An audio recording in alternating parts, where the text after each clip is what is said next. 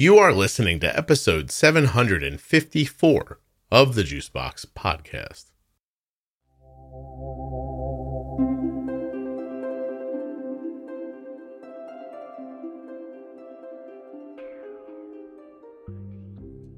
On today's program, we'll be speaking with Natalie, who is an adult living with uh, diabetes. She just doesn't know what kind.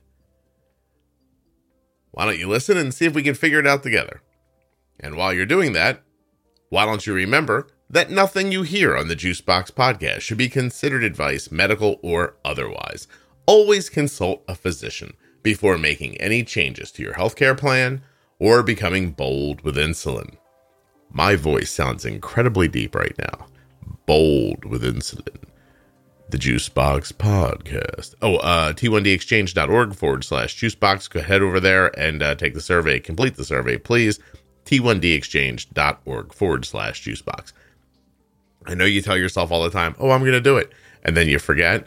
But could you please try not to forget this time? Just go do it. Thank you. Uh, I don't really have much else here, but there's a lot of music left. What else? Um, just wasting time. I don't know what to say. Podcast is coming. And here we go.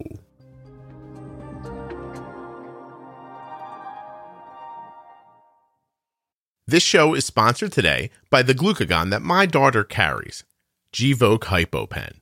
Find out more at gvokeglucagon.com forward slash juicebox. Today's podcast is also sponsored by US Med, and US Med is the place where we get our diabetes supplies. And you could too. Go to usmed.com forward slash juicebox to get your free benefits check. If you don't like using the internet, you could also call 888 721 1514. Getting your diabetes supplies doesn't need to be a hassle. I'm Natalie. I'm 49 years old. I was diagnosed with gestational diabetes. I've been diagnosed as a T2 and labeled uncontrolled and non compliant. I've been suspected to have LADA, which is also known as 1.5, and now we don't know what type I am. So I'm a bit of a mystery at the moment. How long ago did this all begin? Um, well, gestational started. Um, my oldest son is now 22. Um, I've had three kiddos. Um, so he was born in 99 and then my daughter was born in 2006 and then my son was 2008 and i think the combo of those two only 17 months apart really wreaked havoc with my pancreas. Interesting how nature has devised this amazing thing a, a female and it's uh it does this thing but it it didn't seem to have um plan for what would happen as these little human beings like suck the life out of you over and over again. like, exactly. you should really have like um I mean, listen, I'm not a deity, but if I was designing the whole thing, like after you made the baby, you'd be able to go like something like an EV charger situation and like charge yourself back up again. You, oh, you yeah, know? magic wand, just wave it and the body goes back to exactly how it was. Yeah, that'd just, be great. It really but is. It doesn't happen that way. No, not at all. It is fascinating though, isn't it? That you that you're a, an entity and in order to make another entity which makes complete sense you have to give of yourself in a way that you don't get back again. It's um yep. it's unfair honestly. The only thing that balances the scales even a little bit in my opinion and this is just me speaking for my personal relationship is that i have to live with my wife. Other than that i don't see where i'm being tortured the way you guys are well, I've already started brainwashing the youngest that um, you know, when when mom and dad get old, you have to take care of mom and dad, right? Sh- sure, mom, I'll take care of you. So I, I figure if we start the brainwashing now, then maybe when I need it, one of them will take care of me in my old age. when my kids were younger, I would just sort of like in passing say, listen, when mom gets sick of me and kicks me out, I don't want to live yep. above like a pizza place or something. You know what I mean? Like I'm going to need help. Uh, so the same yeah. idea, I think. I think so too. Yeah. Well, um, all right. So you gave to these these ungrateful, maybe they're grateful kids. I don't know these children. it depends on the day, I think. I'll tell you, as my kids get older, I um I'm starting to put them in the same category as dogs. Just I'm, I understand that I've gotten something out of it, but overall, I regret the situation. um, but seriously, like, so you you had these kids, you got gestational diabetes. Did um it end after the pregnancy was over? Yeah. So um, after uh, the youngest was born, things went back to normal, and I went back and looked at my my readings because I was a nerd and um, made spreadsheets of my readings when I was pregnant. And um, you know, we really, even though it was high for a non-diabetic, um, it wasn't overly high compared to what I know now, right? So I barely, I rarely got over 200 um, even without taking insulin, because at that time they allowed you to take glyburide um, during pregnancy to help keep your sugars under control. So um, things went back to normal. Although I did have a, a doctor at one point tell me that, you know, you're at very high risk for getting type 2. And I really didn't want to listen to that. Um, I was in a bit of a denial, even though diabetes runs pretty strongly on both sides of my family. So I knew at some point I would would be at risk for it, which is why then about 10 years ago, um, when I was having a lot of trouble with UTIs, um, and I went in to have a, a urine test done, they found glucose in my urine. I wasn't completely surprised. Um, so that was again about 10 years ago diagnosed me as type 2 because I was a, very much a stereotypical appearing type 2, uh, a little bit overweight. And, uh, you know, it runs in the family. So, okay, you've got type 2. Here you go. Here's your metformin. So I took the metformin, uh, changed my diet, increased my exercise. But, you know, I also had three small kids at home too. So started doing a lot better. Um, got to the point where I was doing so much better that when my prescriptions ran out for my metformin and my test strips, I was just like, ah, I'm good. I don't need this anymore. um, and so I did well for a while, but then I didn't. And I didn't realize how badly I was doing because I wasn't testing. Okay. And I didn't have a doctor checking up on me.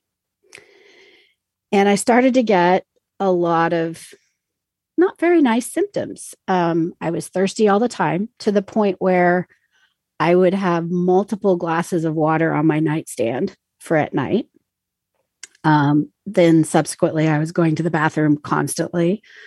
I um, was crabby all the time. I was hot all the time. And what started to wake me up was I started to um, wet the bed at night as a grown adult. And my rationale was, well, I'm dreaming about going to the bathroom. So that's why I wet the bed, not realizing that my blood sugar was so high. And um, the my gums started to bleed. And at that point, I don't know what kind of shook me back to reality. Maybe it was having two accidents in bed at night in one night. Um, I was like, I, I can't keep doing this. This is wrong. I know better. And so I called the doctor, got a refill of my scripts and my test strips, and started taking my metformin again, started testing my blood sugar again. And by the time I got back into the doctor, I know that my numbers had gone down by the time the doctor saw me, but my A1C was 10.2 at that point with a random number of, well, 260 something. Hmm. And uh, the doc's like, Nat, I'm pretty sure that you've been hitting five and 600 based on all your symptoms. And we've got to take this serious. And that was really a wake up moment for me yeah. So I I have to be honest, Natalie, the bleeding gums would have got me. Uh, yeah. But uh, the the bedwetting, um, I, I can see what you're. I mean, it, it's fascinating just to go back for a second that you knew about this, got on top of it, and then the second you felt better, you were like, I fixed it, or you know, I'm going to ignore it now. So com- yeah. such a common thing. Well, and and everybody tells you right with type 2 that oh well if you just eat right and exercise you'll fix yourself. This is all your fault in the first place because you ate too much and if you just eat right and control yourself, you'll be fine. Um, and I was never a, I was never a huge sweets person. Mm-hmm. I do have a weakness for bread. Um, but so I, I, you know, I had salty carbs, not sweet carbs, okay. but I was never a, a binge eater or anything like that. And I wasn't terribly overweight. I was in the the overweight category, but not beyond that. So, so yeah, I felt a lot of shame in, in having it, even with my dad having it. Um, luckily, I have access to all the test strips that I would need. So I had absolutely no excuse for not testing. Mm-hmm. And funny enough, when I started my career, I actually worked helping diabetics with their glucose meters. So when we talk about, you know, the meters that are big as a brick, um, I didn't work with with the brick, but I worked with the baby bricks that came after that. Um, and that's actually how we found my dad's diabetes is I had taken one of my meters home to learn how to use it so that I could help people on the phone. And when we tested my dad, just a random reading, he was 350. Wow. And so he got put on oral meds that very week. So I knew better. Yeah. And that's the sad, that's the really sad part of it is I saw the symptoms. Um, I knew it wasn't good, but between the feeling like a failure because I couldn't control it myself, despite the changes that I'd made in my lifestyle and my habits, and just denial of not wanting to deal with it. And it was about a, a year that I wasn't taking meds and it got it got out of control. Looking back at my numbers, I don't think I was below 200 at any given time for probably six months. Mm-hmm. Um, I'm trying to, I'm seeing this correlation in my mind, and I, I don't know how to talk through it exactly right, but um, with a number of things, type 2 diabetes is a great example. Even COVID is a good example. Um, you know, I think it's pretty obvious at this point. The more co- comorbidities you have, you know, the you have a, a, pretty good possibility that COVID could be harsher on you. Now, not to yep. say that there aren't people who have, you know, significant comorbidities and you just make it through, you know, but it's, you know, I think it's it's it's showing that direction. The the idea that when somebody finds out something that's happening in real time right now, you have type 2 diabetes you you know you have covid or covid's outside your door you know what i mean like it's it's on its way mm-hmm. just to say to somebody hey lose weight because if you're in better shape this is going to go better for you i i think that's true by the way. I think that the better mm-hmm. physical condition you're in the better chance you're going to have to fight off an, an illness or the better you know chance you might have to not develop type 2 diabetes as an example. But you can't just tell a person go lose weight and then six months from now when that doesn't happen tell them go lose weight again. Like you're not doing anything for them in the moment. I think it has to be a combination of approaches. Um, you know yet listen let's try to get your body in better order and in the meantime maybe these medications will help you uh, exactly you know what i mean yeah. i think it's a layered approach if it's going to work because most people go through I mean, you're a reasonable person. I've been speaking to you for 15 minutes now. You're well thought out. You're considered. Um, you don't appear crazy at all. And um, and some by the day, sometimes I'm talking to people and I'm like, oh, this person might be crazy, but that's okay, you know. Um, and and my point is, is that it, this happened to you. You went back, started strong, fell off, and then then like went off a cliff. Like you didn't just yeah. slow down a little bit. You were like, ah! like like yes. you know, like riding it to the end.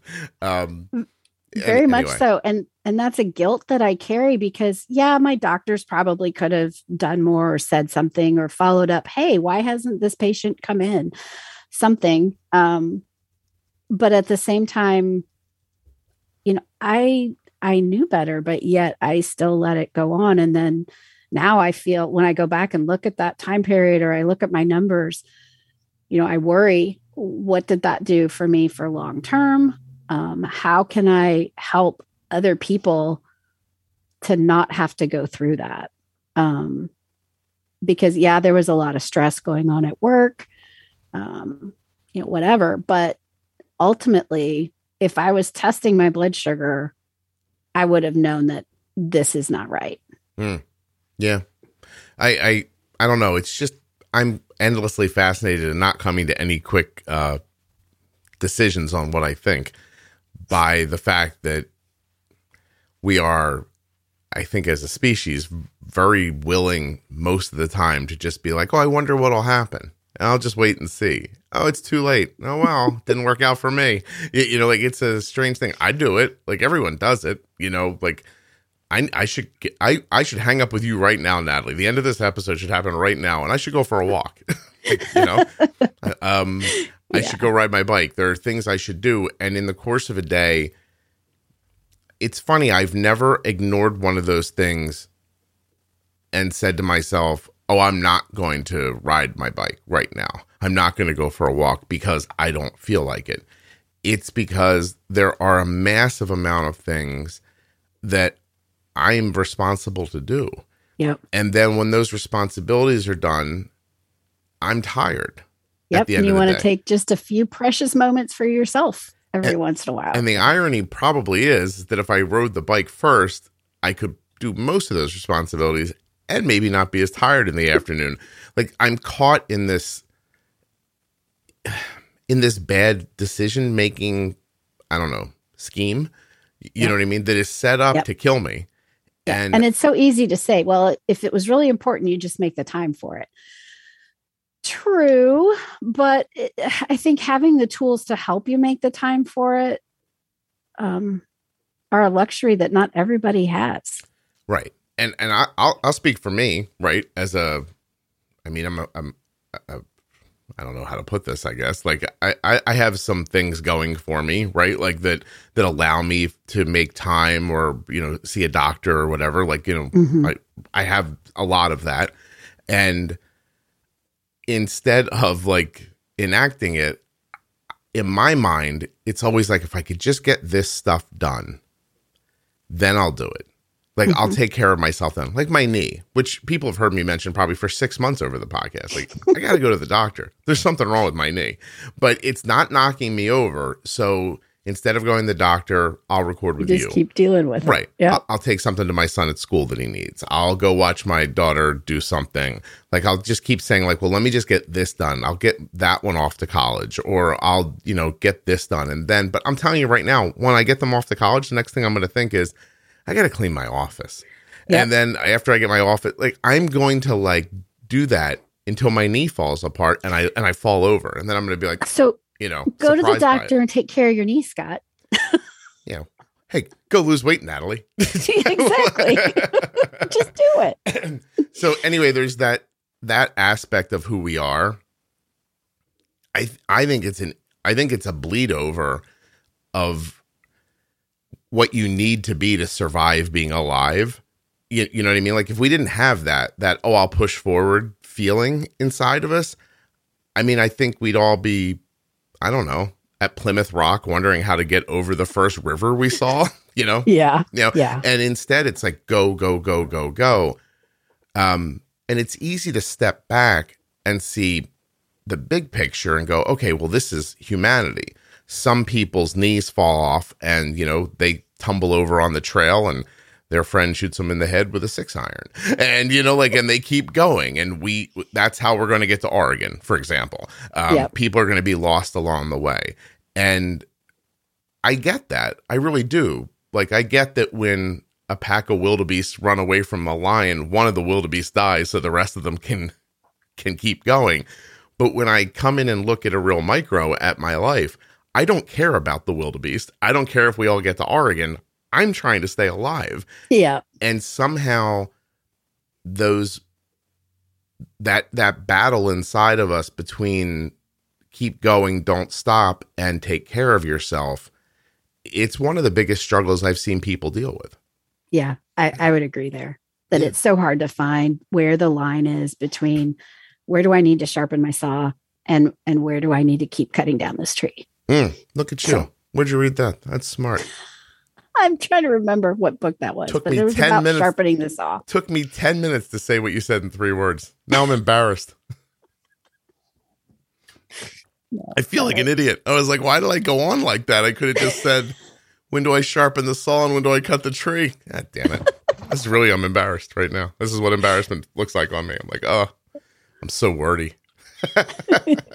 Well, that's why you're good at the podcast, Scott. Well, great. Except I'm sitting here and not going for a walk. I'll be dead and you all will be better. How's that going to be good? Yeah, because we can walk while we listen to you. So there's that. No lie. I'm being taken advantage of by all of you. um, so anyway, so you anyway, so anyway, after 20 minutes, I'm like, okay, let that all go. Let's keep talking. what a transition, Natalie. I'm on fire today, huh? Oh well, let's see. After I fell off the cliff,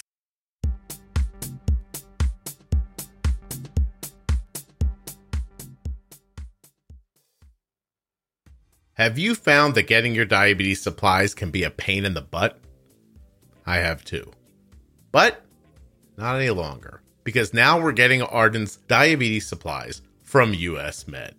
To get a free benefits check, just call 888 721 1514 or go to usmed.com forward slash juicebox. US Med has served over 1 million diabetes customers since 1996 and they want you to know that they're offering you better service and better care than you're getting now. US Med always provides 90 days worth of supplies and fast and free shipping. They carry everything from insulin pumps and diabetes testing supplies to the latest CGMs like the Freestyle Libre 2 and the Dexcom G6. Arden gets her Dexcoms and her Omnipods from US Med. US Med accepts Medicare nationwide and over 800 private insurers. US Med is the number one distributor for Freestyle Libre systems, the number one specialty distributor for Omnipod Dash, number one fastest growing tandem distributor, the number one rated distributor in Dexcom customer service satisfaction surveys, and they are proud of the white glove treatment that they offer their customers. usmed.com forward slash juicebox or call 888 721 1514. And that 888 number is special just for Juicebox podcast listeners.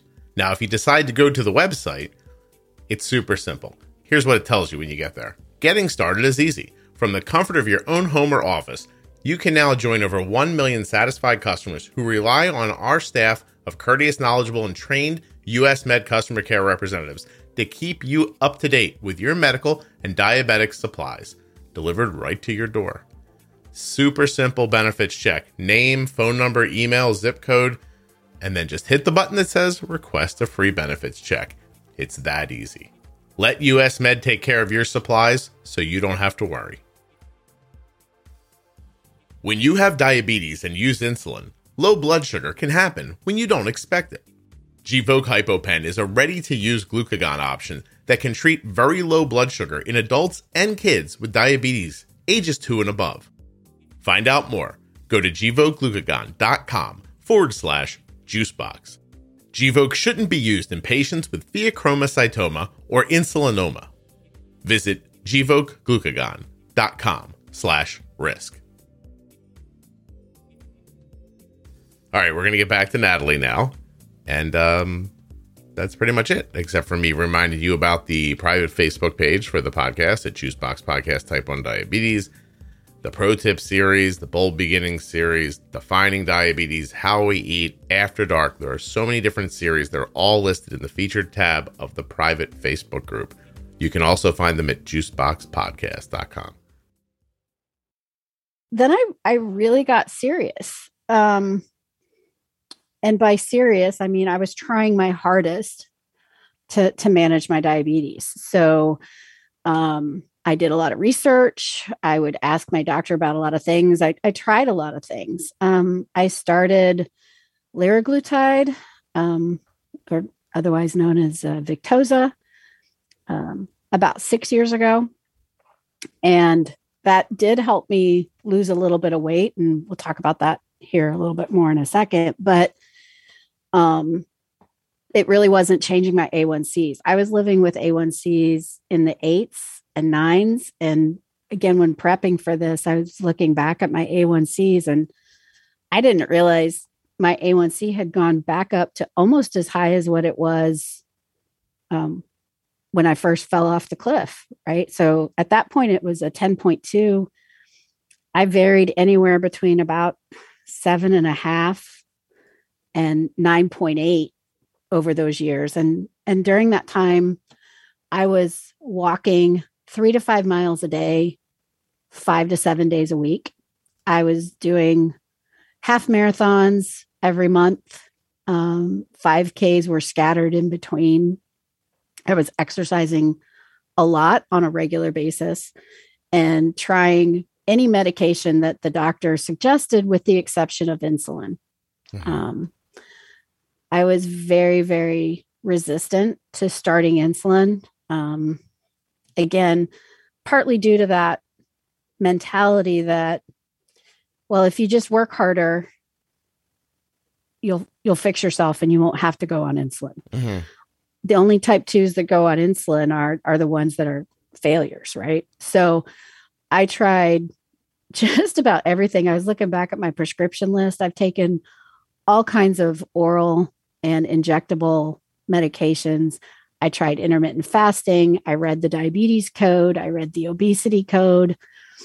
Um, like I said, was exercising a lot, and my A1Cs were still staying right around the same. Mm-hmm. And um, at one point, the doctor even checked, ordered the test for C peptide and antibodies. So that was probably about five years ago. And my antibodies came back negative and you'll like this in light of our earlier conversation. Um, I never tested my C peptide because it required a fasting test, and I lived far enough from where they were drawing the blood that I didn't want to have to fast that long. so I never checked my C peptide, which looking back, um, I absolutely should have known what it was then because knowing what I know now, I'm suspicious that my pancreas really wasn't working well even back then. Mm-hmm. So, um, about mm, about five years ago, I was only on the the GLP one, the the liraglutide, and my weight was dropping, but my A1C was going up. Hmm. Do you think the, the drug was helping was, your weight, or do you think your high blood sugar was? Well, at the time, I very much thought it was the medicine and all of my diet and exercise. I mean, I'm getting good at this. I'm mm-hmm. losing weight. I'm, you know, losing about two pounds a week. So that's perfect. Well, considering that when the doctor then put me on long lasting insulin because my A1C kept creeping up, um, I gained almost 20 pounds in four weeks. And so all that all that weight that I had worked for 2 years to take off came back on in 4 weeks. Yeah. And I did not make any changes to my diet or my exercise routine or anything that would have indicated that yeah, you're taking in extra calories and that's why you're gaining this weight. So I think I was dangerously close to DKA at that point mm-hmm. and just didn't know it. Right. Because it certainly wasn't your calorie ca- calorie. Wow, where did that word? Like, I just lost calorie in my mouth for a second. I don't even know how to explain that. Um, it, it wasn't. It, it wasn't certainly because you were restricting calories to the point where it would create a weight loss. Correct. Yeah, you were eating well, through DKA basically. Yeah. Mm-hmm. Well, and uh, yeah, that that's that's what it was. Okay. And so, um, so it so go on long acting insulin again. My numbers didn't get great. Um, it was still in the low in the 8.5 to 7.5 range which at the time they were like yeah it could be better but they didn't really impress upon me how terrible that could be long term mm. for me and so um you know i just kept going along with it knowing that well, this isn't working completely, but I don't know what else to do. I'm I'm trying everything that I could try. And my endo, um, she did a great job of listening to me and letting me letting me throw theories at her for different things that we could try. Um, but didn't give a lot of uh, recommendations on how to make things much better. Yeah. It, you know, it's funny. Arden had an appointment with somebody about a month ago, and um, the person ran a bunch of blood tests, and then yesterday we had a telemed to go over the blood work. Yeah. And um, the the initial consultation that led to the blood work was honestly like three hours long. As a private doctor, we paid cash for it. We were in a situation where we felt like she wasn't getting answers from other people. Yeah. And we thought this would be a valuable use of our money and our time. And it was. I mean, the person gave an immense amount of time to us, um, tested for everything under the sun. And yesterday, during this call, which by the way, went depends on how you think of it, but all the big things that were tested for, Arden didn't have, hmm which was really exciting. But the reason I'm telling you the story is because that in the first five or six minutes of the telemed yesterday, I watched the doctor remember who we were. And so while I had been living, and Arden and anybody else who was in that room a month ago had been living for the last 30 days with this warm recollection of this doctor that gave a ton of time and effort and you felt like you had a connection with. And then that person looks you in the face and goes, Oh, it's that girl and her dad. Uh, and then you can see her look down at her papers, go, I remember that. I'm like, oh my God, like she doesn't remember us at all. Like this love affair that I thought we were having meant nothing to Mhm. her. Um, yep. I don't take that out on her or another doctor because, in a very strange way, I understand that. Like you and I are going to have a- fascinating conversation today that I'm going to take a ton from.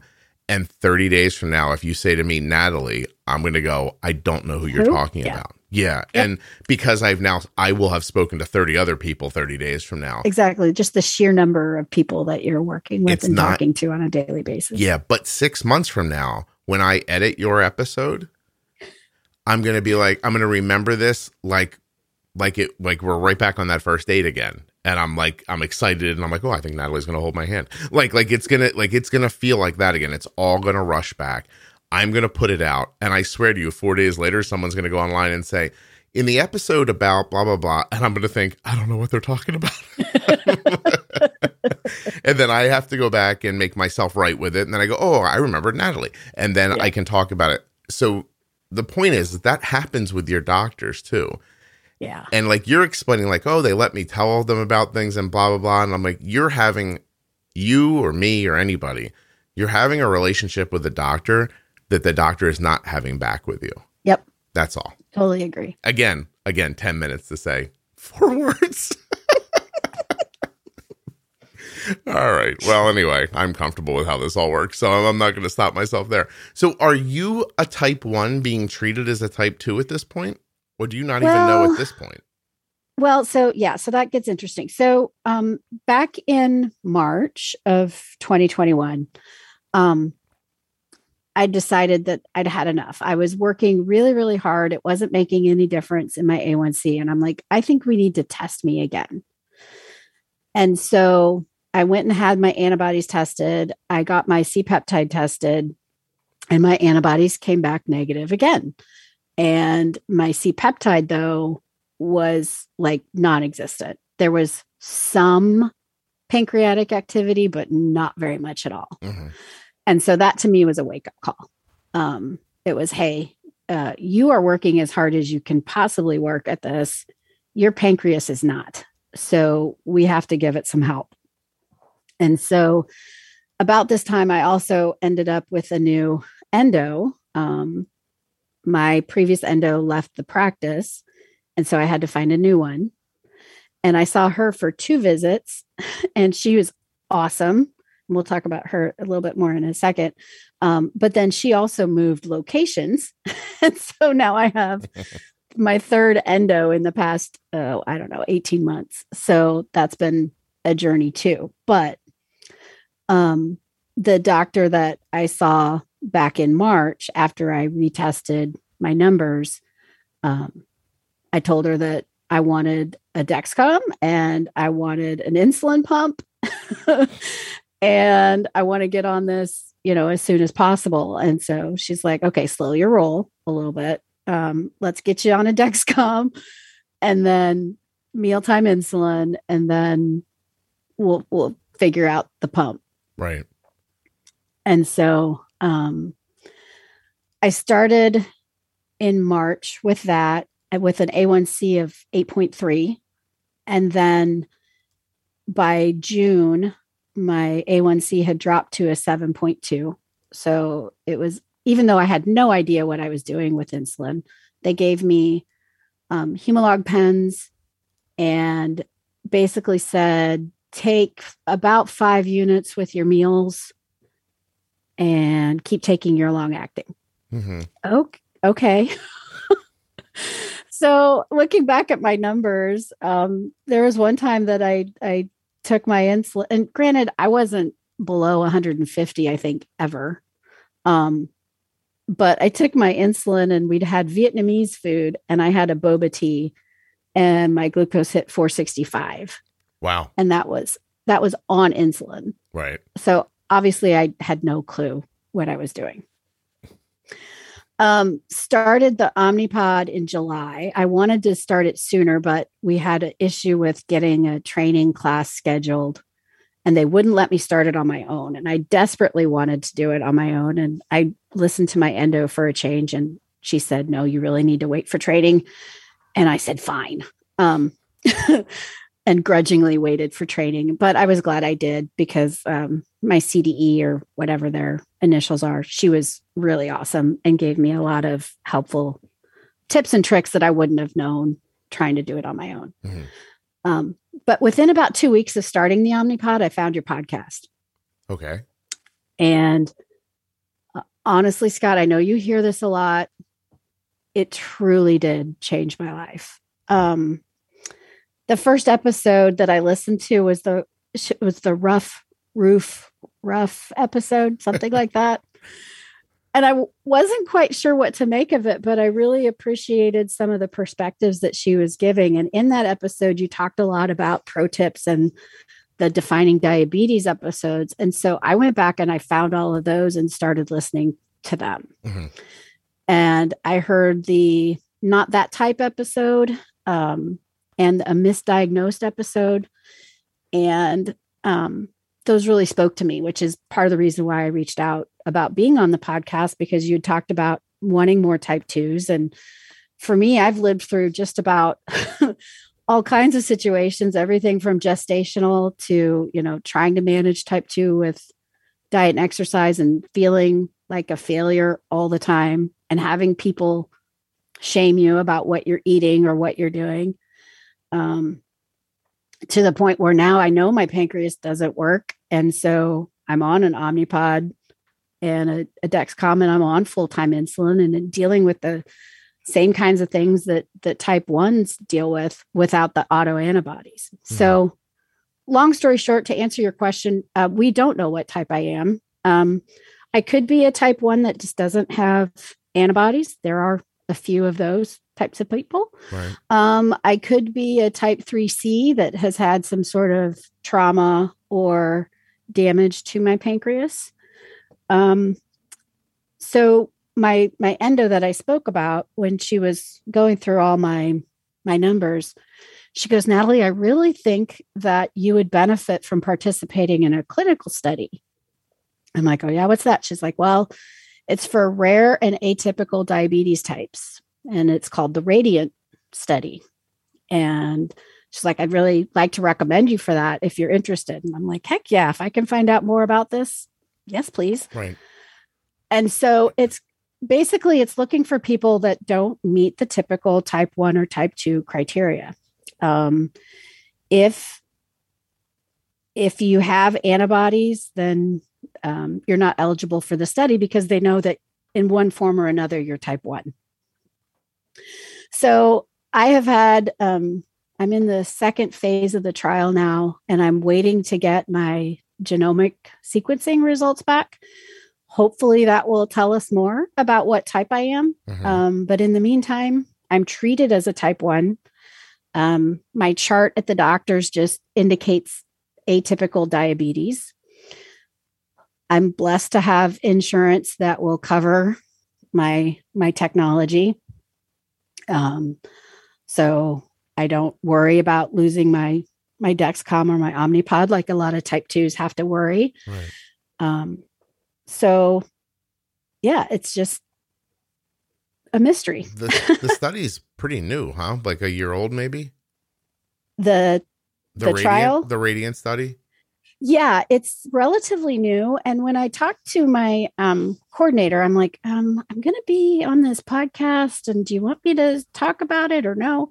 Um, they told me that I can say whatever I wish to say. Um, my understanding is they are still open for candidates. hmm So if you do happen to have a listener that is antibody negative or has a really strange presentation of their diabetes, um, they might look into um, contacting the study. There's information on the website uh, that you can ap- apply.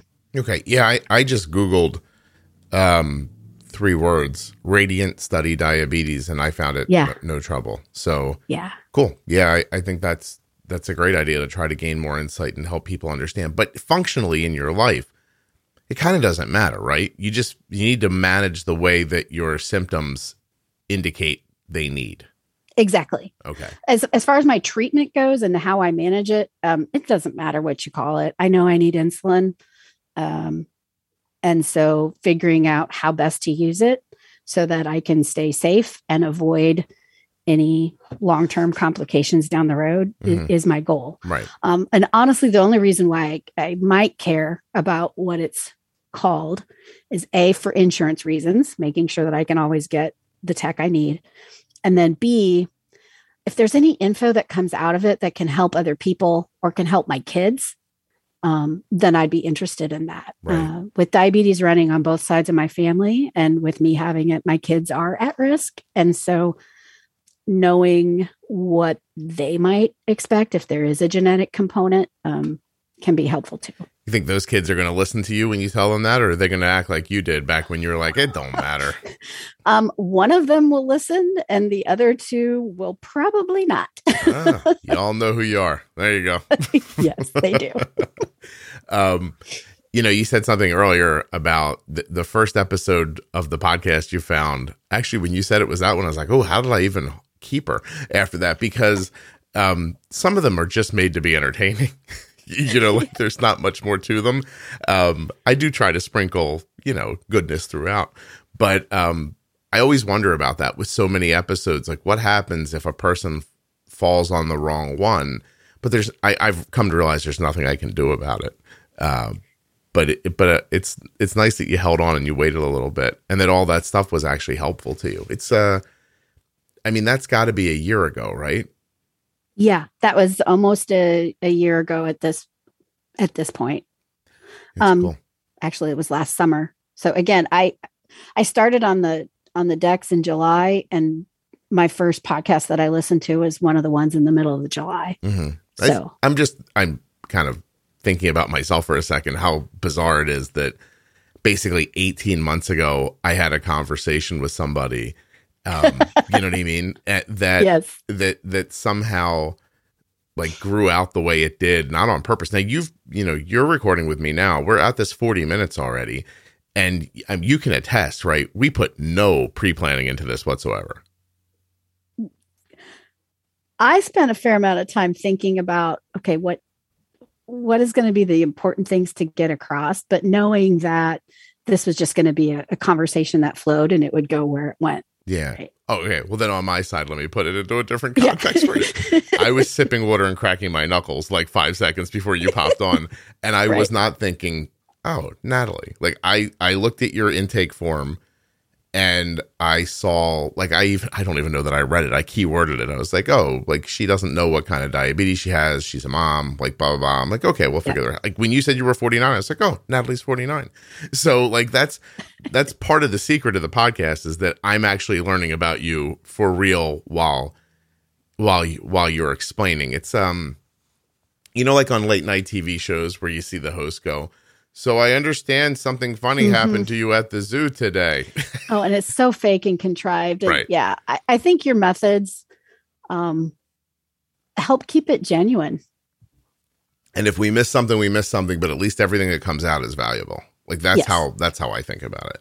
Um but it's cool that you found it and like how did you find it? So you're kind of outside of the age range for podcasts. Like seriously, what did you do? Well, I do listen to a lot of podcasts. Now, granted, most of my other podcasts are like true crime podcasts. It's always um, true crime, Natalie. What do you ladies have inside of your brain that you want to hear about how to kill people?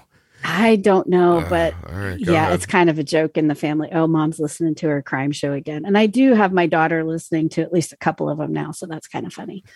Um, I'm just saying, when your husband shows up dead, just go back and listen to this podcast so you figure out how she did it. That's all.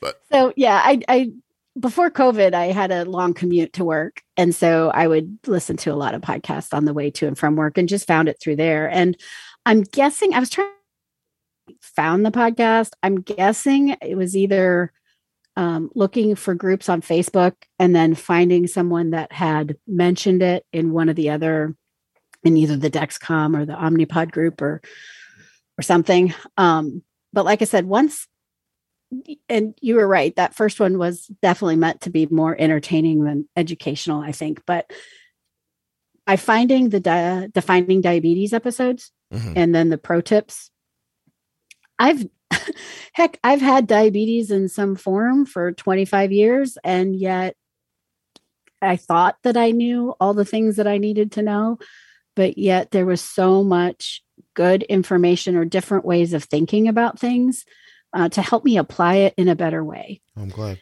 And so um, I took that information that I got out of defining and, and the pro tips and kind of ran with it. I listened to a lot of the um, how we eat episodes because I found those to be uh, very helpful as well. And just listening to what other folks have have gone through.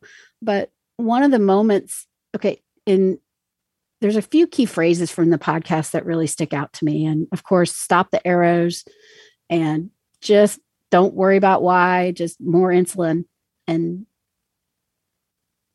and being willing to to take charge and figure it out with the help of your physicians of course right but mm, yeah.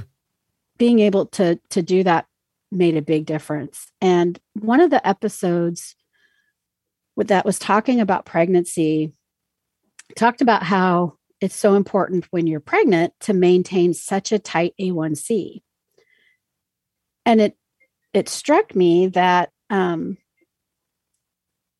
okay if it's if it's important for the mom and the baby to do that while they're pregnant why isn't it important for everybody to be that well controlled all the time? Yeah.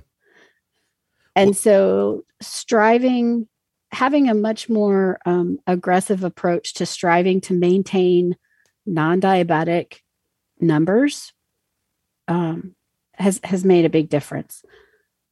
And i don't know that i would have had that mindset had i not found the podcast. I appreciate that. I think that um, what happens is that that I mean, doctors or people living the life they can they can see what they need, but then they don't um they they don't know how to follow through. Like you know, a doctor can say to you like, "Oh, basal's really important," but then they don't do anything about it.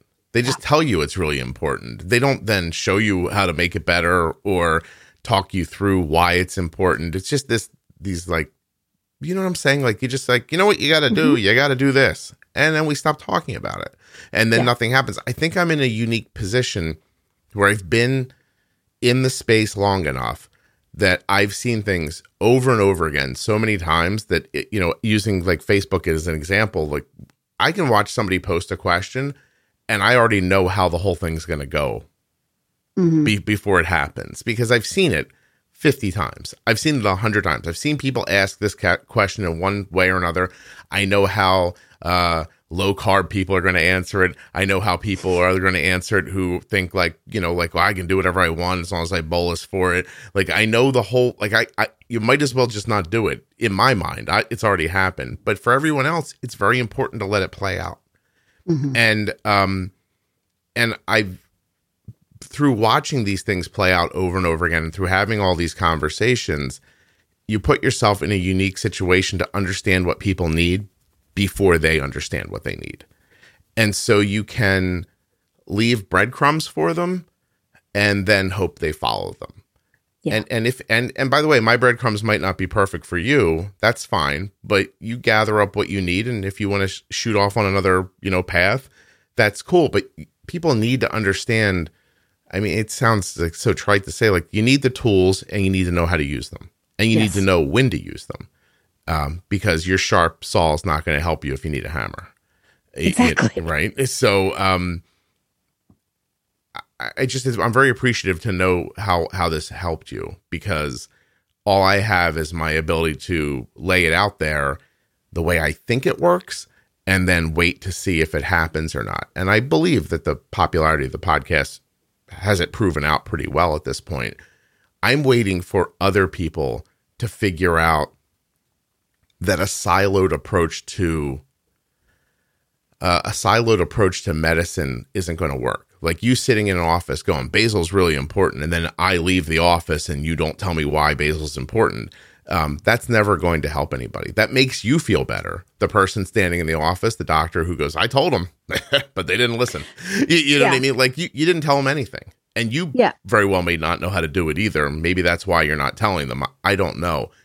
But you need a um like there's something I'm I'm very like old timey in my thinking today, but you need like a Sherpa. You you need a you need a guide. You need a guide. you need a, you need the medicine lady in the camp who knows the whole camp situation and has time to sit with you and talk to you about basal because that's her job and she doesn't do anything else. I'm an old lady sitting in a teepee. That's what I'm telling you. Um, you know what I mean? I think that's important. I think that's what I'm seeing working.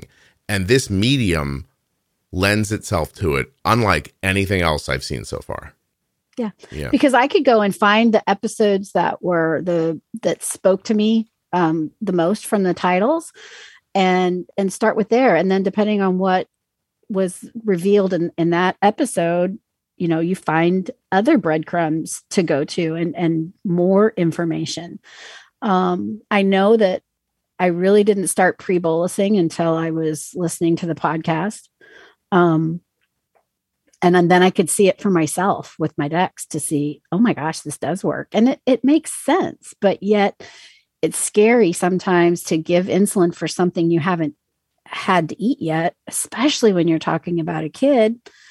Um, so I understand why why people are reluctant to do it, but it works. yeah, I so it's funny. I don't know what it is in my mind that doesn't allow me to trade it, at least in my thinking about diabetes. I can't trade like safety now for later. Like I'm I almost think about diabetes the, like in that Ben Franklin. Is it a Ben Franklin quote? Oh god, now I'm going to get this wrong. um a little bit of security. Is that not the First, we're going to find out if it was Ben Franklin, and then, um, so it's it's a it's a quote about uh, the, those who would give up essential liberty to purchase a little temporary safety deserve neither liberty nor safety. Benjamin Franklin. It- it's attributed to him, as far as I know, and the internet agrees with me. Um, so uh, I think it's been said a number of different ways over the years. So my point is, you can't let your blood sugar be 200 your whole life so that you don't get low today because something really bad's going to happen to you in the future if you do that. So so you have to set you have to set your country up with best intentions and if along the way you lose trying to do the right thing I mean to me that's the risk I'm willing to take. Like I I want to I want long-term health for my daughter, not just a little bit of security today. You know, like I want I want the whole thing. And if she can't have the whole thing, I don't know how to put this. Like I it's, I'm not saying like I want her to die. Like I'm I'm saying that like I think there's a way to pre-bolus meals and to be more reactive with blood sugars and keep blood sugars lower and stable without hurting yourself. And that could give you a long life, a healthy life, because you might have a. I mean, listen, if my daughter lives 75 years with diabetes and she drops dead, and it was uh, as healthy as it could have been, I call that a win. Now, some people might argue, well, I made it 63 years, but I was sick the whole time and I never once worried about getting low. And I'm like, eh, all right. I mean, I, I guess one might make more sense to you and one makes more sense to me. But for me, this makes sense. And then the tools that I had to sort of develop to make that possible I think other people can learn them. And if they want to use them, then they should. And if they don't want to, then they shouldn't. Like, I'm not telling anybody how to live their life. I'm just telling you what I did. And, you know, if it works for you, uh, that's a bonus to me. And I think part of the problem too is that at least when I was being treated as a type 2 diabetic, um, the doctors were willing to let those high averages just ride. I mean, if I would have acted content with it, they would have said, eh, you might try to eat a little better or exercise a little more. Um, but they they weren't telling me about, hey, if your results are over 200 regularly, you're going to have long-term complications. They weren't saying those things. Right.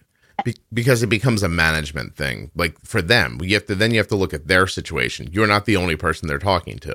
Mm-hmm. So all right, wow, I can't believe how this is all coming together. But watch this. So when the water buffalo or whatever I used earlier in the in they have a herd of them. And if they lose 10% of the herd, they still got 90% of the herd to Oregon. And, you know, or cattle or what, I don't know. I, I think I'm watching 1883 right now. I think that's what's happening.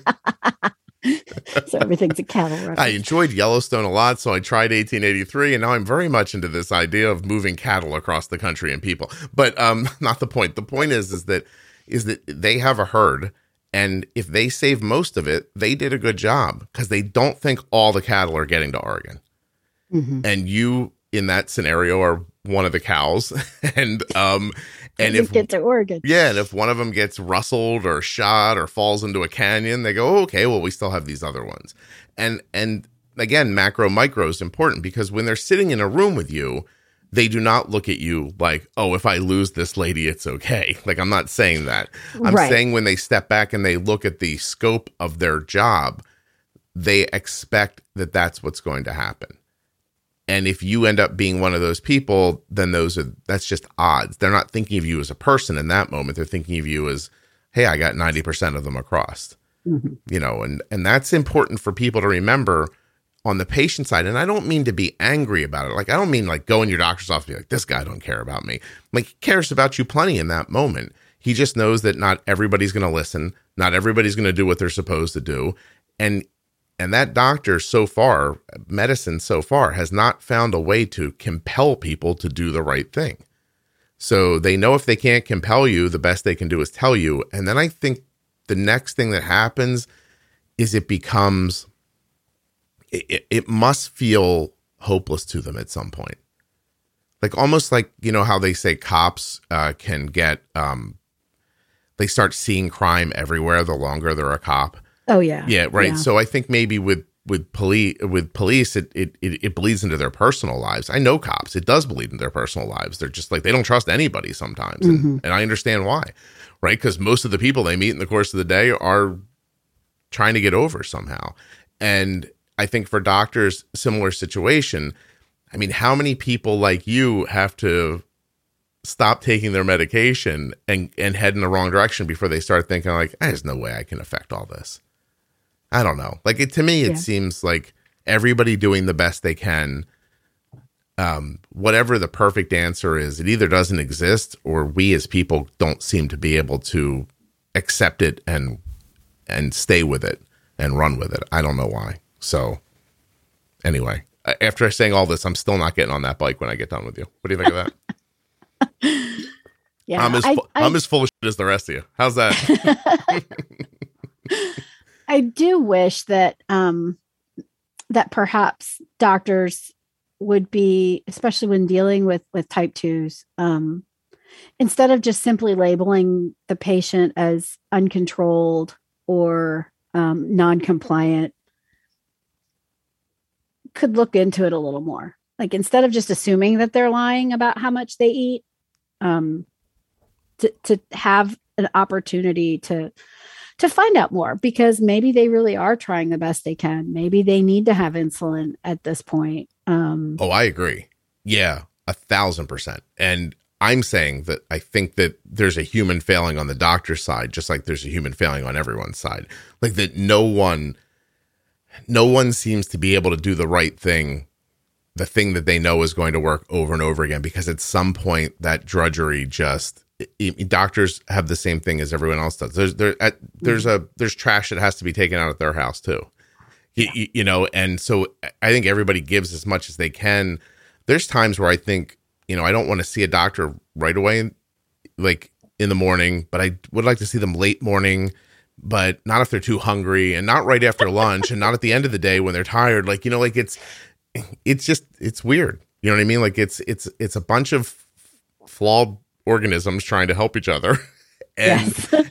and, um, but you're right. Like, like functionally, you're 100% right. You can't just look at somebody and go, oh, they're going to be one of them that I lose. You have to treat everybody like they're the cow that you get over the line. Yeah. And and that's where the that's I think you're right. I think that's where the failing comes to. And then I think the follow through on their part can't just be, hey, don't eat a Twinkie. It has to be why. And not just why, but can you afford something better than that? And what is better than that? Because I watched my mom get, you know, started getting borderline type 2 a few years ago. And in her earnestness to eat better, she chose foods that were higher in carbs. Yeah. And she didn't know what she was doing. Like she had no idea. And nobody helped her because she just told the doctor, oh, I'm eating better now. And the doctor went, Oh, good. that was the end. Yeah. Well, what really is better? What does it mean to say that your numbers are in control? Because if you would have asked me a year ago, are your numbers in control? I probably would have said yes. But mm. looking back at where my numbers were then compared to where they are now, um, it's crazy. My last A1C was a 6.0, and the one before that was a 5.6. Wow. And I have never in my diabetes life had numbers that low. You probably feel terrific too. It feels awesome. Yeah. I feel so much better and I didn't realize how bad I felt before. Is your body coming to back together with your weight the way you want? Um it's getting there. It's getting yeah. there. We're still working on that. Um but the it's funny because again I have to I'm a weirdo. Um the doc says that I really don't have a whole lot of insulin resistance, which is what you would really expect if I was a true type 2. Mm-hmm. Um, except when I eat, my body seems to have a really hard time processing food. And so if you look at what my like correction ratio is or my basal rates, and then take a look at what my carb ratio is, it seems like my carb ratio is crazy compared to what the others are. And it's because I'm so I'm so resistant to insulin when it's food related. Arden's is like so, that. I, Arden's basal rate's around a unit an hour. Yeah. But her her carb ratio is like one to four and a half, I think.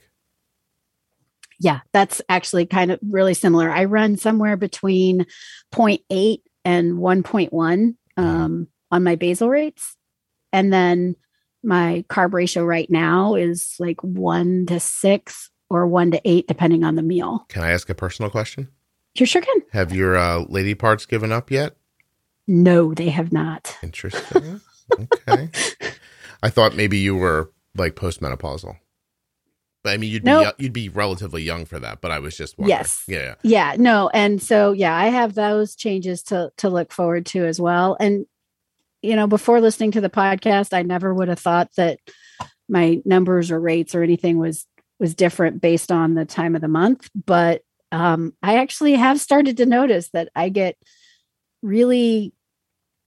I, it's like unpredictable. Mm-hmm. It's it's not that it's a whole lot more or a whole lot less. It's like at some moments in the day I'm going to need so much more insulin, but then later I definitely don't, and it's all in the same day. So it's like it's yeah.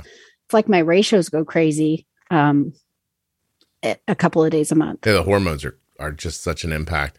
It's um it's really something. Yeah, it's been a lot of fun figuring all this out over the years.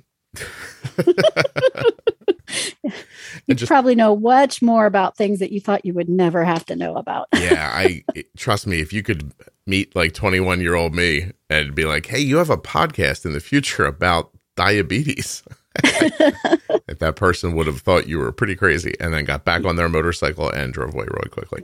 So, um, yeah, yeah, it's uh, I'm happy to do it. I think it's fantastic. I'm doing it for my kid, you know, but mm-hmm. um, it's it's cool that it's helping other people. What was I going to say? I was going to say something. I had a big thought. Oh, here it is. I found it. So you are have spoken around on the cusp of an idea that you haven't dove completely into yet, and I'm passionate about it too. So I kind of want to push you there. But um, the idea of using insulin feeling like a failing and the idea of using more insulin than what I, I, this is a meaningless statement than other people think you should be using um, being something that people have a lot of opinions about or or that being something that you feel like is a failure. Like for some reason you know using uh, one unit an hour basal seems okay but if it was two you'd be like oh i'm using a lot of basal insulin. Like like that that way people feel. And we talk about it here as much as possible. Mm-hmm. i don't like it like I, I like i'm not going to say i'm going to seem like i'm going to come down on two sides of this like i get low carb people i understand them i understand when their argument is if you eat fewer carbs you're going to use less insulin i think that's right I think if you do that, you take away a lot of variabilities and things that you need to understand. And managing diabetes low carb is generally speaking easier. Mm-hmm. Um, it doesn't make it the only answer. And just because those people had trouble for years before they figured out to be low carb doesn't mean that that's not, it doesn't make that the only answer. It just makes it the answer that worked for them in their timeline. I could take them this is going to sound crazy, but I could lift a person up who's had diabetes for 25 years, who lived through the, through the 80s and the 90s, and then suddenly found low carb and it straightened everything out for them, which I think is terrific. Mm-hmm. But if I pick their life up out of the timeline and move them forward so that they got diabetes in 2015 and started listening to the podcast, they would likely never go through the things they went through prior to finding low carb. And I, am not none of that makes anybody's experience, you know, any more or less impactful on them or or worth sharing. I think all those need to be shared. But when they start making leaps, when people start making leaps and saying, when you use a lot of insulin, it's bad for you. Mm-hmm. That's dangerous because then you stop people who need the insulin from using the amount that they need. And so then your good your good intentions create problems. And maybe you're right. Maybe this person should be eating, I don't know, hundreds fewer cal- uh, car- carbohydrates every day and they wouldn't need as much insulin. But back to the COVID conversation, just telling somebody to do something doesn't mean they're going to do it. And in the meantime, they're still alive and they still need what they need. So yeah, I still need help. Yeah, I'm very much against telling people that using too much insulin is bad. I, I don't like they need as much as they need. Now, you know, if you need a, a large amount because your body just requires it versus you need a large amount because you woke up in the morning and drank a slurpee with one hand while eating like bread dough with another hand like I, like there's an argument in there I, I don't mind having that conversation but it never gets made that way it just gets the assumption is you eat poorly and that's why you need more insulin yeah. stop it. And that's really, I find that to be a dangerous statement. Yeah. And and to be honest, Scott, I probably should have been taking mealtime insulin at least five years before I started it. Right. Um, and part of it was the doctor really didn't push because my numbers were okay enough. And part of it was I was vehemently against starting insulin because of all the the type 2 I won't, don't want to say propaganda, but Stigma. all the type 2 info that's out there that yeah. Hey, you can control this with diet and exercise. And if you're not controlling it with diet and exercise and maybe some metformin, then you're doing it wrong. You didn't try hard enough. You didn't try hard enough. Yeah. And I, I will tell you that the relief I felt when I saw that result for my C peptide test and I realized that my pancreas, for whatever reason, is no longer working and that it's okay to give it some help. I, I, I, can't describe that relief. And nobody should have to go through that when they find, you know, you shouldn't be relieved to find out your pancreas isn't working. Also, those um, five um, years created potential damage for you. Yeah. Yeah. Right. Cause I was, I mean, I wasn't running in the 400s all the time, but I was definitely above 150 the majority of the time. Most of my averages, when I look back, um, were in the 170 to 180 range mm-hmm. as an average. And I won't hide the fact that when my mom found out she was like pre diabetic, I mean, the way I helped her was I put her on an intermittent fasting schedule and, and had her limit her carbs. Yeah. Like I'm not gonna lie to you, like that's exactly what I did. And, Well, and if- you know, it was helpful if- to her.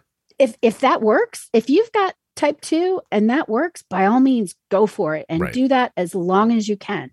But if you're working as hard as you can work and your numbers are still not close to a normal range, hmm then you need to do something else. Yep. You have to address the symptoms, Yeah. right? Because you don't have an unlimited amount of time and you don't get 10 years to make yourself right. Like this isn't a psychological thing where you're, you know, you know what I mean? Like, how do I mean this?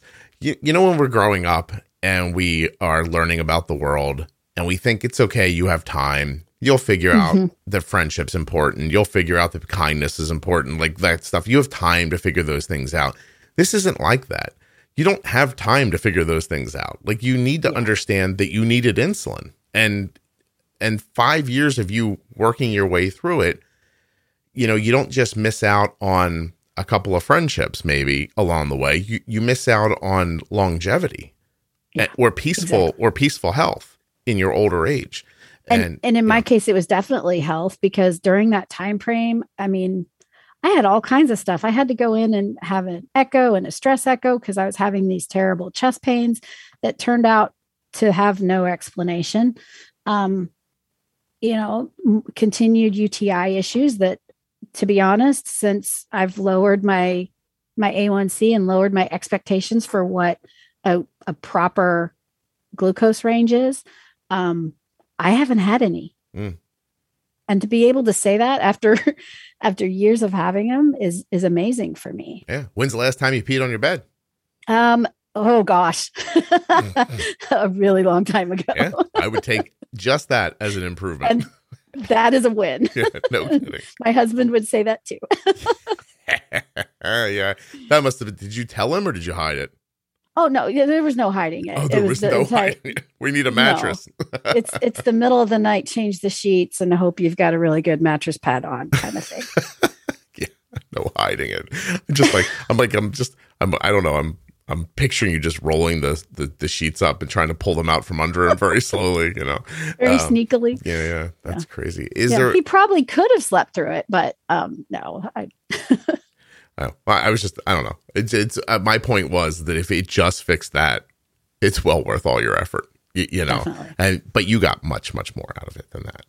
Um, yeah and and honestly my relationship with food is better um there were so many things that i wouldn't eat um or that if i did have some of it you know the guilt with with having a piece of birthday cake to celebrate somebody's birthday or um you know participating in a, a family event that involves food and feeling guilty about having that food once i started insulin I'm just like, okay, well, I'm just doing for my body what everybody else's body is doing for them. Mhm. Um, and so it helped me have a healthier relationship with food in general. Now, I'll still decide sometimes, you know, I really don't want to have that food at nine o'clock at night because I don't want to deal with alarms and corrections and whatever else I need to do all night. So it's just not worth it for me to have that right now yeah. but it's not that I can't ever eat that. Right. Yeah. You could do it if you wanted to. It's just, you're, you're making a decision. Yeah. And it's just, it, listen, it's the same decision we should all be making just with slightly different parameters. You're deciding, do I want to, do I want to eat this and then have to deal with what I need to do afterwards? So the rest of us should be saying, do I want to eat this? And, you know, or do I, or do I not and save my body whatever to- turmoil it's going to go through? Because that, look, I mean, listen, I- I mean, this needs to be brought up once in a while by me. I genuinely believe that there's almost nothing that my daughter could eat that I couldn't figure out how to bolus for. Right. I don't think that means you should eat it all the time.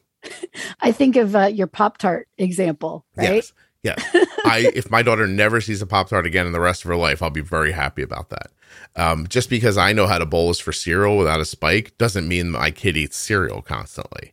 Um, exactly. But but I think there's a bigger picture. I think that when you have a five year old that just got diabetes, um, maybe taking cereal away from them is hard or seems un maybe it seems cruel to you as a parent and it's something you want to try to mix in. Now, my hope is that you'll learn how to bolus for the cereal, but at some point recognize that, you know, crunch berries probably not the way to go every day for the rest of your life, right? And Exactly. maybe you will figure that out and maybe you won't figure that out. That's not under my control. But much like with the conversation you're having about your insulin, I think it's unfair for people not to know at least.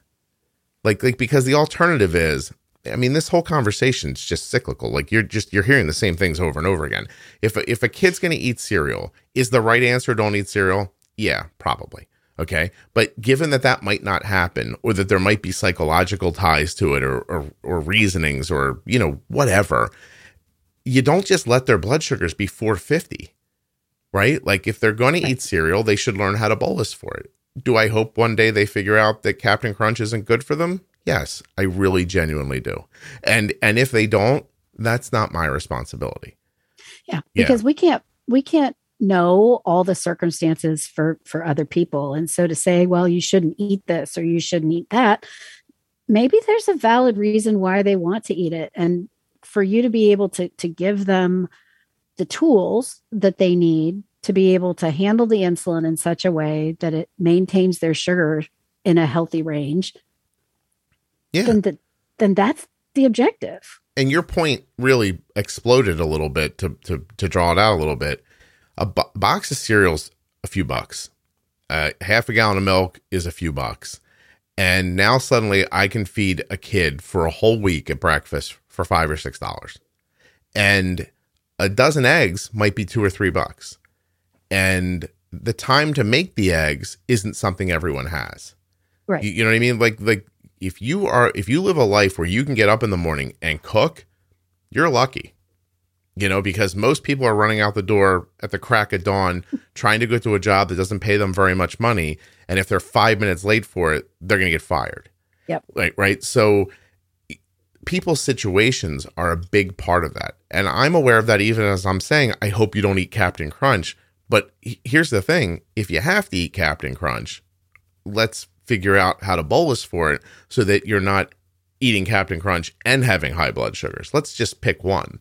And and maybe your situation will grow from there and you'll be able to get out from under it and maybe it won't, but at least your health isn't going to suffer because of your financial situation or the expectations that the world has on you or whatever else is keeping you from, you know, poaching an egg. Yeah. like right, which is uh um it's a it's a thing you should be lucky to to be able to do if you have that. And the same goes with lunches and dinners. It's easy to say like I mean, don't eat things out of bags, don't eat things out of boxes. Like that's a pretty easy I mean, honestly, if you're looking to be healthier, don't eat anything in a bag or a box. That's Yep. a that's a pretty That that whole food approach. Yep. pretty fast way to help yourself. I think uh, eliminating oils, um, like processed um, oils, is a is a great way to help yourself very quickly. Um, but you know, if you have 20 minutes to eat in the middle of the day, I get it if you've bought a grab bag of Doritos.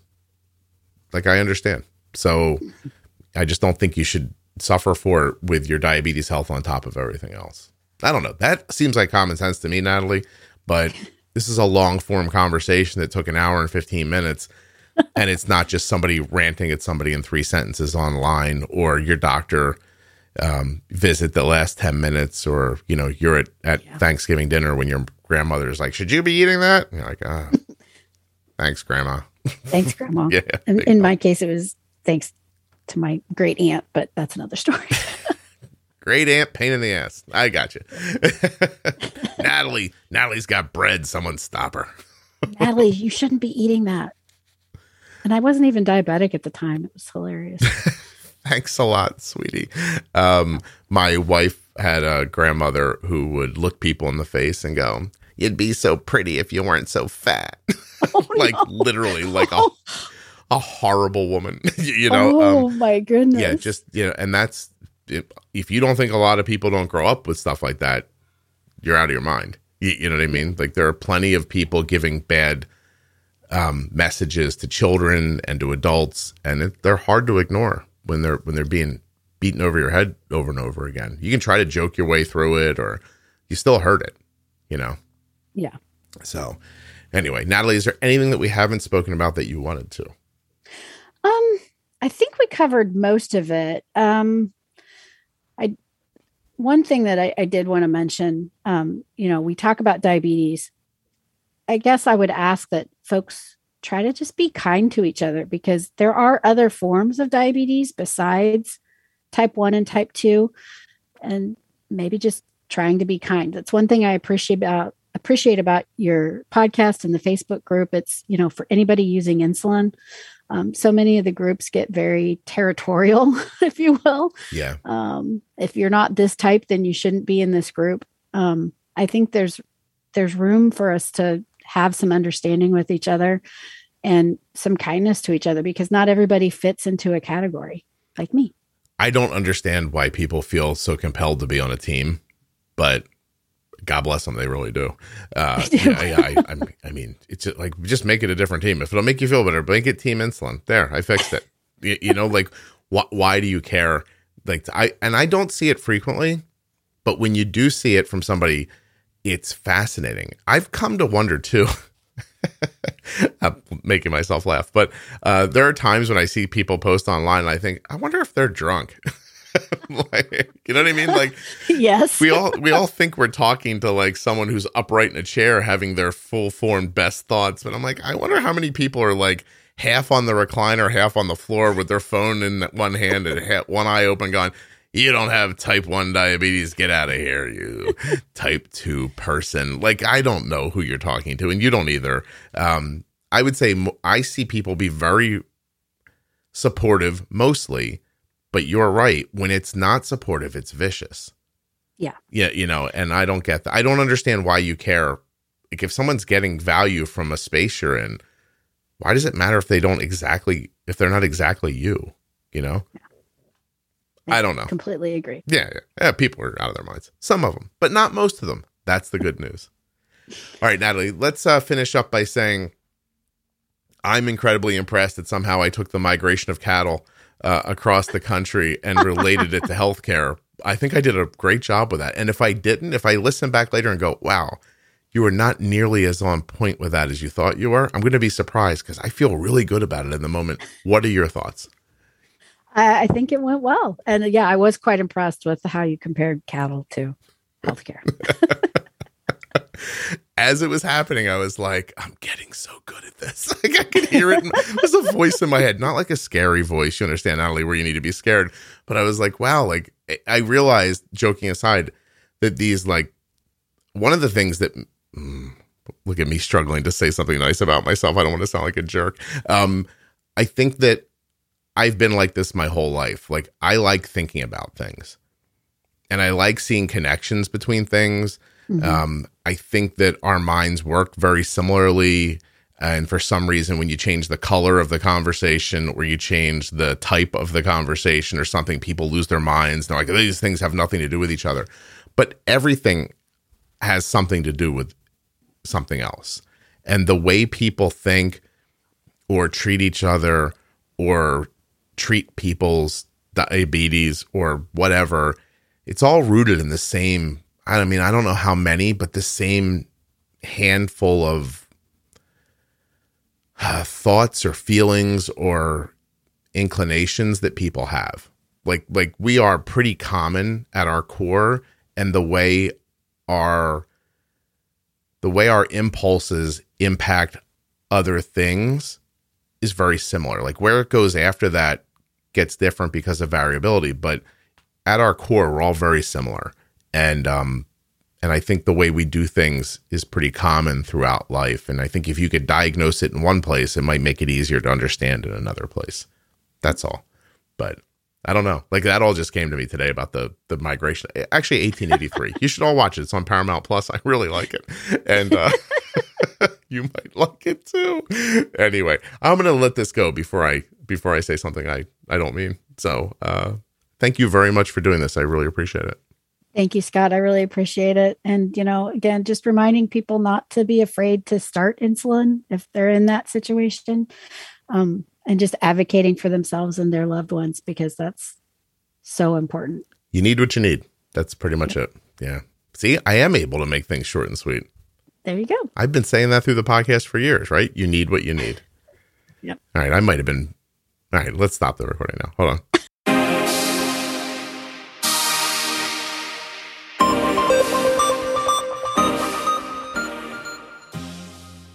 A huge thank you to one of today's sponsors, Gvoke Glucagon. Find out more about Gvoke HypoPen at gvokeglucagon.com forward slash juicebox.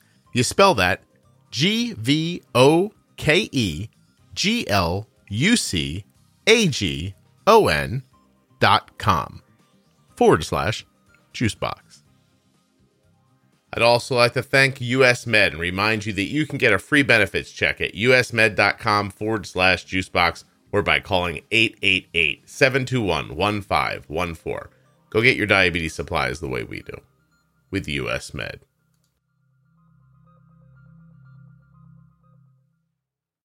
If you're into helping people, especially people with type 1 diabetes, I'd like to ask you to go to t1dexchange.org forward slash juicebox. When you get there, fill out the survey completely. And you've helped somebody. All you need to be is a U.S. resident who has type 1 diabetes or is the caregiver of someone with type 1. T1dexchange.org forward slash juicebox. Join the registry, complete the survey, help someone with type 1 diabetes, help yourself perhaps, and support the Juicebox podcast. You will do all of this in the fewer than 10 minutes that it will take to go to that link and complete the survey. The survey is very simple. You'll know all the answers to all the questions. It is also HIPAA compliant and completely anonymous. T1dexchange.org forward slash juicebox.